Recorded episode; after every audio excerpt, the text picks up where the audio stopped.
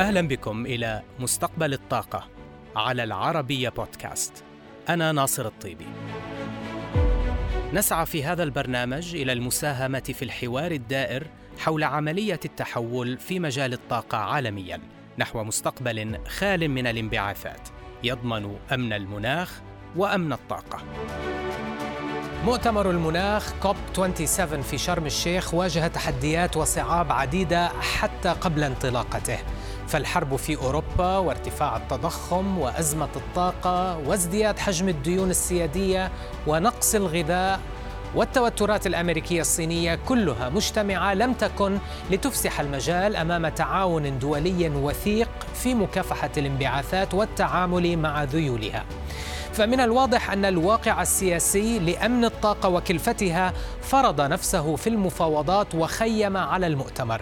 فكل المقترحات حول توسيع تعهد العام الماضي في غلاسكو بالتخلي التدريجي عن الفحم ليشمل كل أنواع الوقود الأحفوري قتلت في مهدها. وهذا لم يكن نتيجة معارضة الدول المنتجة للنفط والغاز فحسب بل لمعارضة كبرى الدول المستهلكة للطاقة حيث أن أزمة الطاقة الحالية تؤكد دور الوقود الأحفوري في مواجهة هذه الأزمة على الأقل خلال السنوات القليلة المقبلة.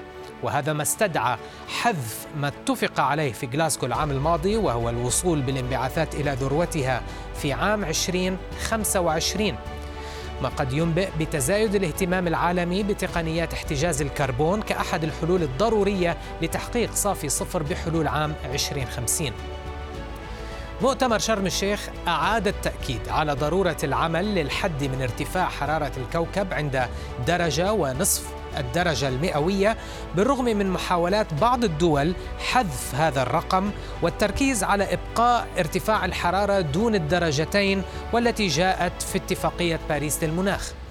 لكن بالرغم من تباطؤ العمل على صعيد خفض الانبعاثات قابل ذلك تسارع في وتيرة العمل على صعيد التكيف والتأقلم مع تبعات التغير المناخي. حيث حقق مؤتمر شرم الشيخ نجاحا. استعصى على كل المؤتمرات المناخية منذ نحو ثلاثة عقود وهو الاتفاق على إنشاء صندوق لتمويل الدول النامية لأغراض إعادة بناء البنى التحتية الضرورية التي تضررت بسبب حالات الطقس العنيفة الناتجة عن التغير المناخي. حيث عارضت دول الشمال الغنية لسنوات طويلة تحمل أي مسؤولية قانونية أو دفع أي تعويضات عن حصتها الضخمة من الانبعاثات التاريخية. بالتالي فإن الاتفاق على إنشاء هذا الصندوق هو بالفعل اتفاق تاريخي بالرغم من أنه لا يزال يعفي الدول الغنية من المسؤولية القانونية والتاريخية. لكن الأمر لم يحسم بكامله بعد حيث لم يتم الاتفاق حول كيفية تمويل هذا الصندوق وكيفية تعريف الدول المستفيدة منه. وترك هذا الأمر لمؤتمر كوب 28 العام المقبل. أما على صعيد غاز الميثين المسؤول عن نحو 30% من الاحتباس الحراري القائم فقد انضمت خلال المؤتمر خمس دول جديدة إلى تعهد الميثين الذي أطلق في غلاسكو العام الماضي ليرتفع عدد الدول المشاركة في هذا التعهد من 100 دولة في غلاسكو قبل عام إلى 151 دولة في شرم الشيخ. وفيما يخص أسواق الكربون الطوعية فللأسف لم يكن هناك اتفاق حاسم حول تحسين الرقابة عليها وتوحيد معاييرها وزيادة الشفافية فيها. فما زالت هذه الأسواق تعاني من معضلة احتساب الكربون المخفض أكثر من مرة. وقد تم تأجيل هذا الملف برمته للسنة القادمة. إذا بعض النجاحات وبعض الإخفاقات شهدها مؤتمر المناخ كوب 27 في شرم الشيخ وهكذا هي دائما المؤتمرات الدولية لا سيما المناخية منها والتي تحتاج إلى توافق جميع الدول. إلا أن الرئاسة المصرية للمؤتمر تعهدت منذ البداية بأن يكون الكوب هذه السنة مؤتمرا لتنفيذ ما اتفق عليه في المؤتمرات السابقة لذا تبقى العبرة في التنفيذ خلال الأشهر المقبلة قبل أن يتم حصر ما تم تحقيقه وما تم التأخر به مجددا في كوب 28 في الإمارات العام المقبل.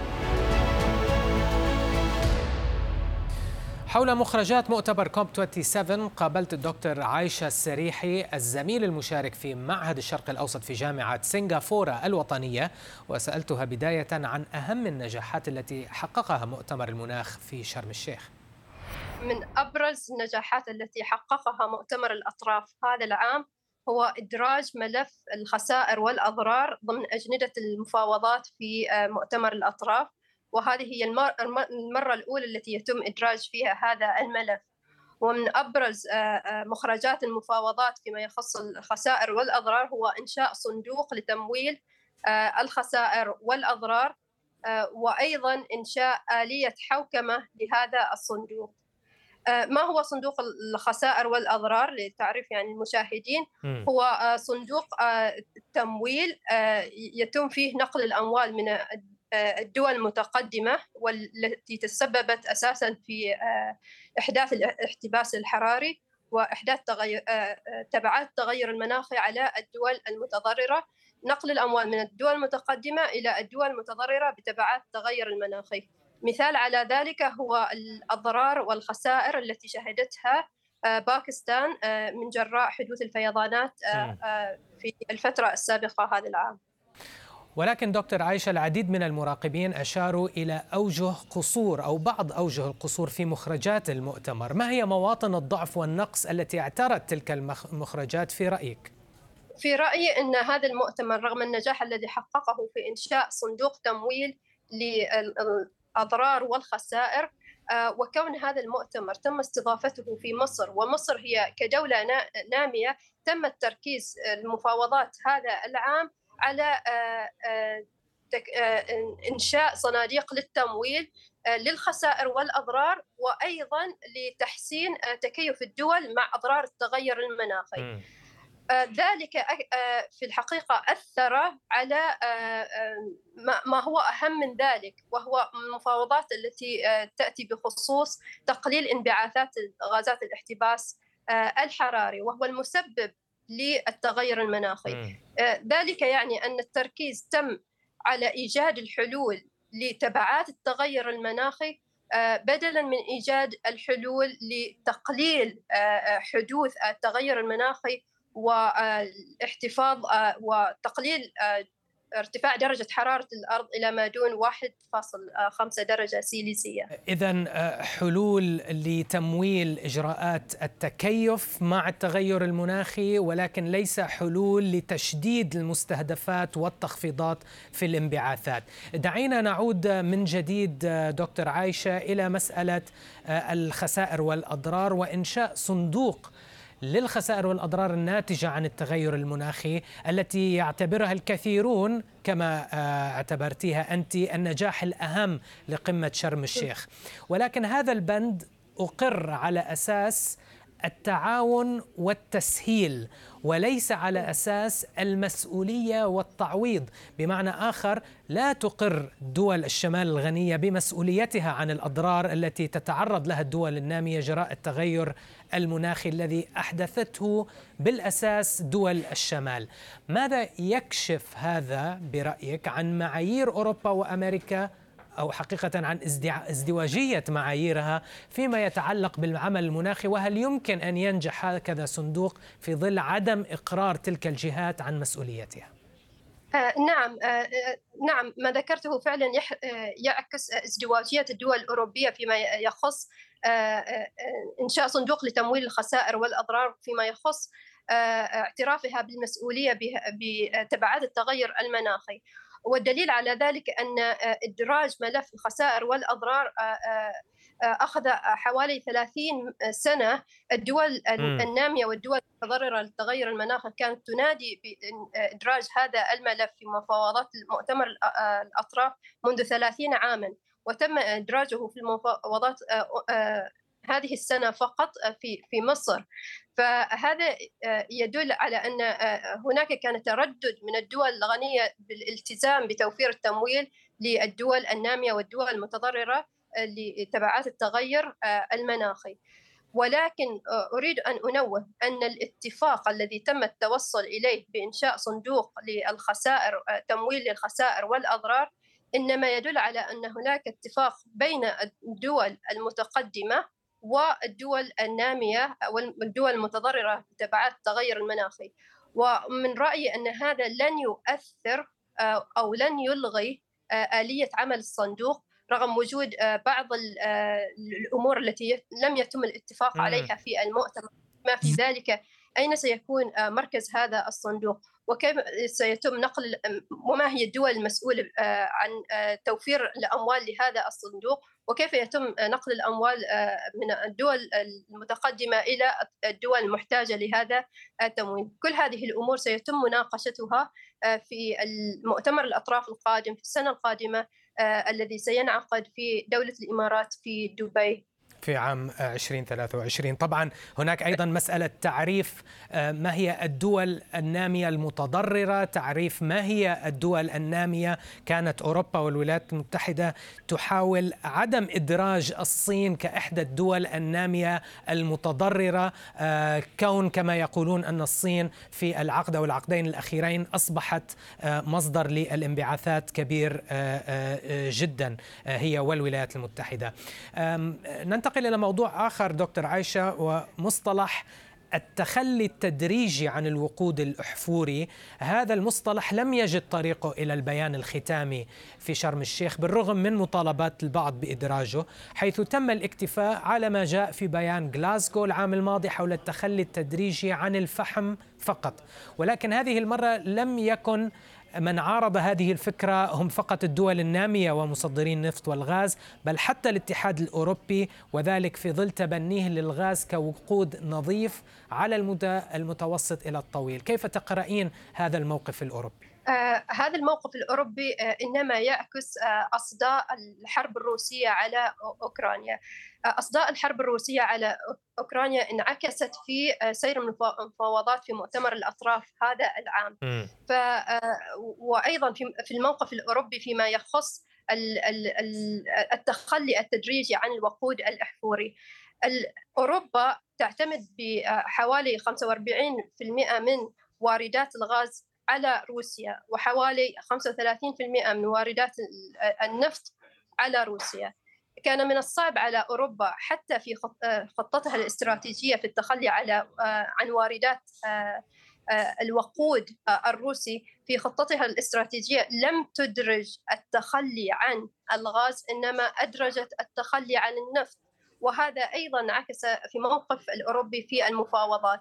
فالتقرير النهائي الذي خرج من المؤتمر هذا العام لم لم يرفع سقف الطموح فيما يخص من تقليل الاعتماد على الوقود الأحفوري إنما اكتفى بما تم ذكره في مؤتمر جلاسكو من العام الماضي في مؤتمر الأطراف السادس والعشرين وذلك بالتخلي التدريجي عن الفحم وأيضا التخلص من آه، عن آه، الدعم ل آه، الدعم الحكومي لكل أنواع المشتقات البترولية والوقود الأحفوري. أخيرا دكتور عائشه كيف ستترجم مخرجات مؤتمر شرم الشيخ إلى سياسات الدول العربية؟ كيف ستؤثر عليها؟ في الحقيقة إن استضافة مصر لمؤتمر الأطراف هذا العام. وأيضا كون أن دولة الإمارات ستستضيف المؤتمر العام المقبل. هذا آه، آه، انعكس على أحداث نقلة نوعية فيما يخص إدراج سياسات تغير المناخ في دول المنطقة.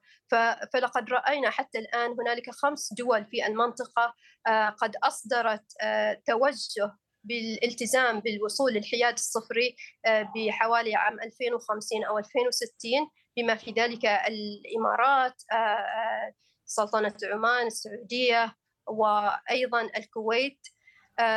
ورأينا أيضا أن بعض الدول أيضا أصدرت استراتيجيات متعلقة بالتكيف والحد من التغير المناخي على المستوى الوطني. بما في ذلك أيضا الإمارات آه، سلطنة عمان ومصر.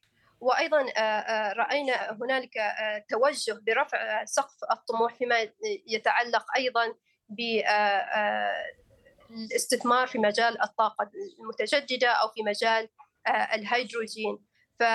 فمن رأيي أن استضافة دولتين عربيتين لمؤتمر الأطراف على سنتين متتاليتين في الحقيقة أثر بشكل فعلي في رفع مستوى طموح الدول فيما يتعلق بالتغير الحد والتكيف من التغير المناخي ولكن دكتور عائشة هل تنامي العمل المناخي والبيئي سيترجم إلى تعاون أكبر بين دول منطقتنا أم أنه قد يصبح مصدرا جديدا للمنافسة بين دول آه، المنطقة؟ لقد رأينا الاثنين معا آه، آه، نرى أن دول المنطقة هنالك نوعا ما نوع نوع من التنافس بين الدول في التوجه على سبيل المثال الاستثمار في مجال الطاقة المتجددة الاستثمار في مجال الهيدروجين وإصدار سياسات على المستوى الوطني للوصول لأهداف هذه الاستثمارات.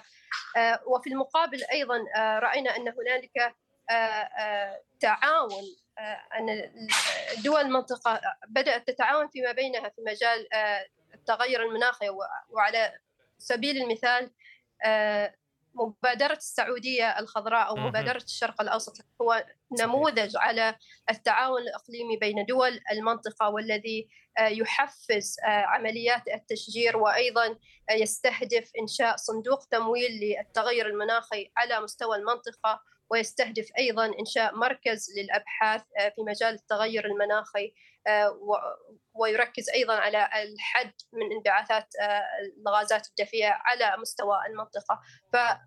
فمن رأيي هنالك مزيج من الاثنين معا ومن رأيي أن ذلك أمر جيد جدا للمنطقة.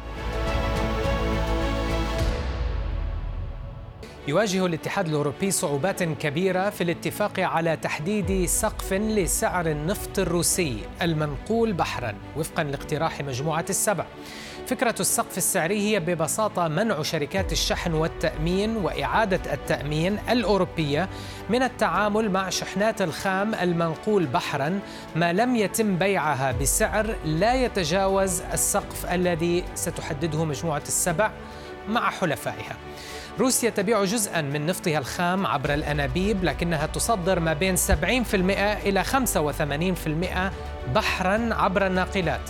ونظرا لوجود شركات الشحن والتأمين الرئيسية في العالم في دول مجموعة السبع فإن موسكو ستصبح أمام الخيار بين بيع النفط بأقل من السقف السعري أو الاعتماد على أسطولها الخاص من الناقلات لبيع نفطها.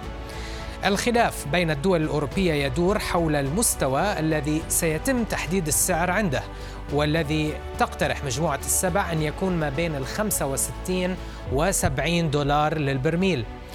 بولندا وليتوانيا وأستونيا تريد سقفا منخفضا قريبا من سعر التكلفة المقدر عند نحو 20 دولارا بحيث لا تربح موسكو الكثير من بيع النفط.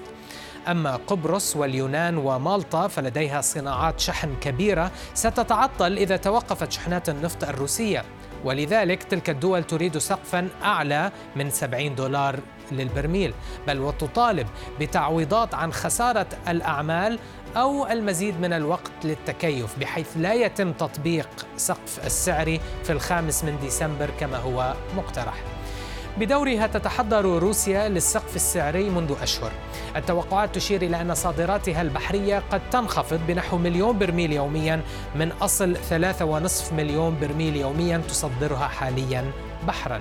هناك أنباء عن بيع 60 ناقلة من شركات روسية و70 ناقلة أخرى يزيد عمرها عن 15 عاما لمشترين غير محددي الهوية هذا العام لتصبح خارج نطاق السقف السعري وعقوبات المرتبطة بها. لكن التقديرات تشير إلى أنها روسيا تظل بحاجة إلى 110 ناقلات إضافية لتفادي أثر العقوبات بشكل كامل. سيكون الأمر تحديا صعبا لموسكو لكن فقط إذا اتفقت الدول المناوئة لها على السقف السعري وآلية تطبيقه وهو ما يبدو بعيدا على الأقل حتى الآن. بهذا نصل إلى نهاية حلقتنا لهذا الأسبوع. نلقاكم الأسبوع المقبل في حلقة جديدة من مستقبل الطاقة على العربية بودكاست.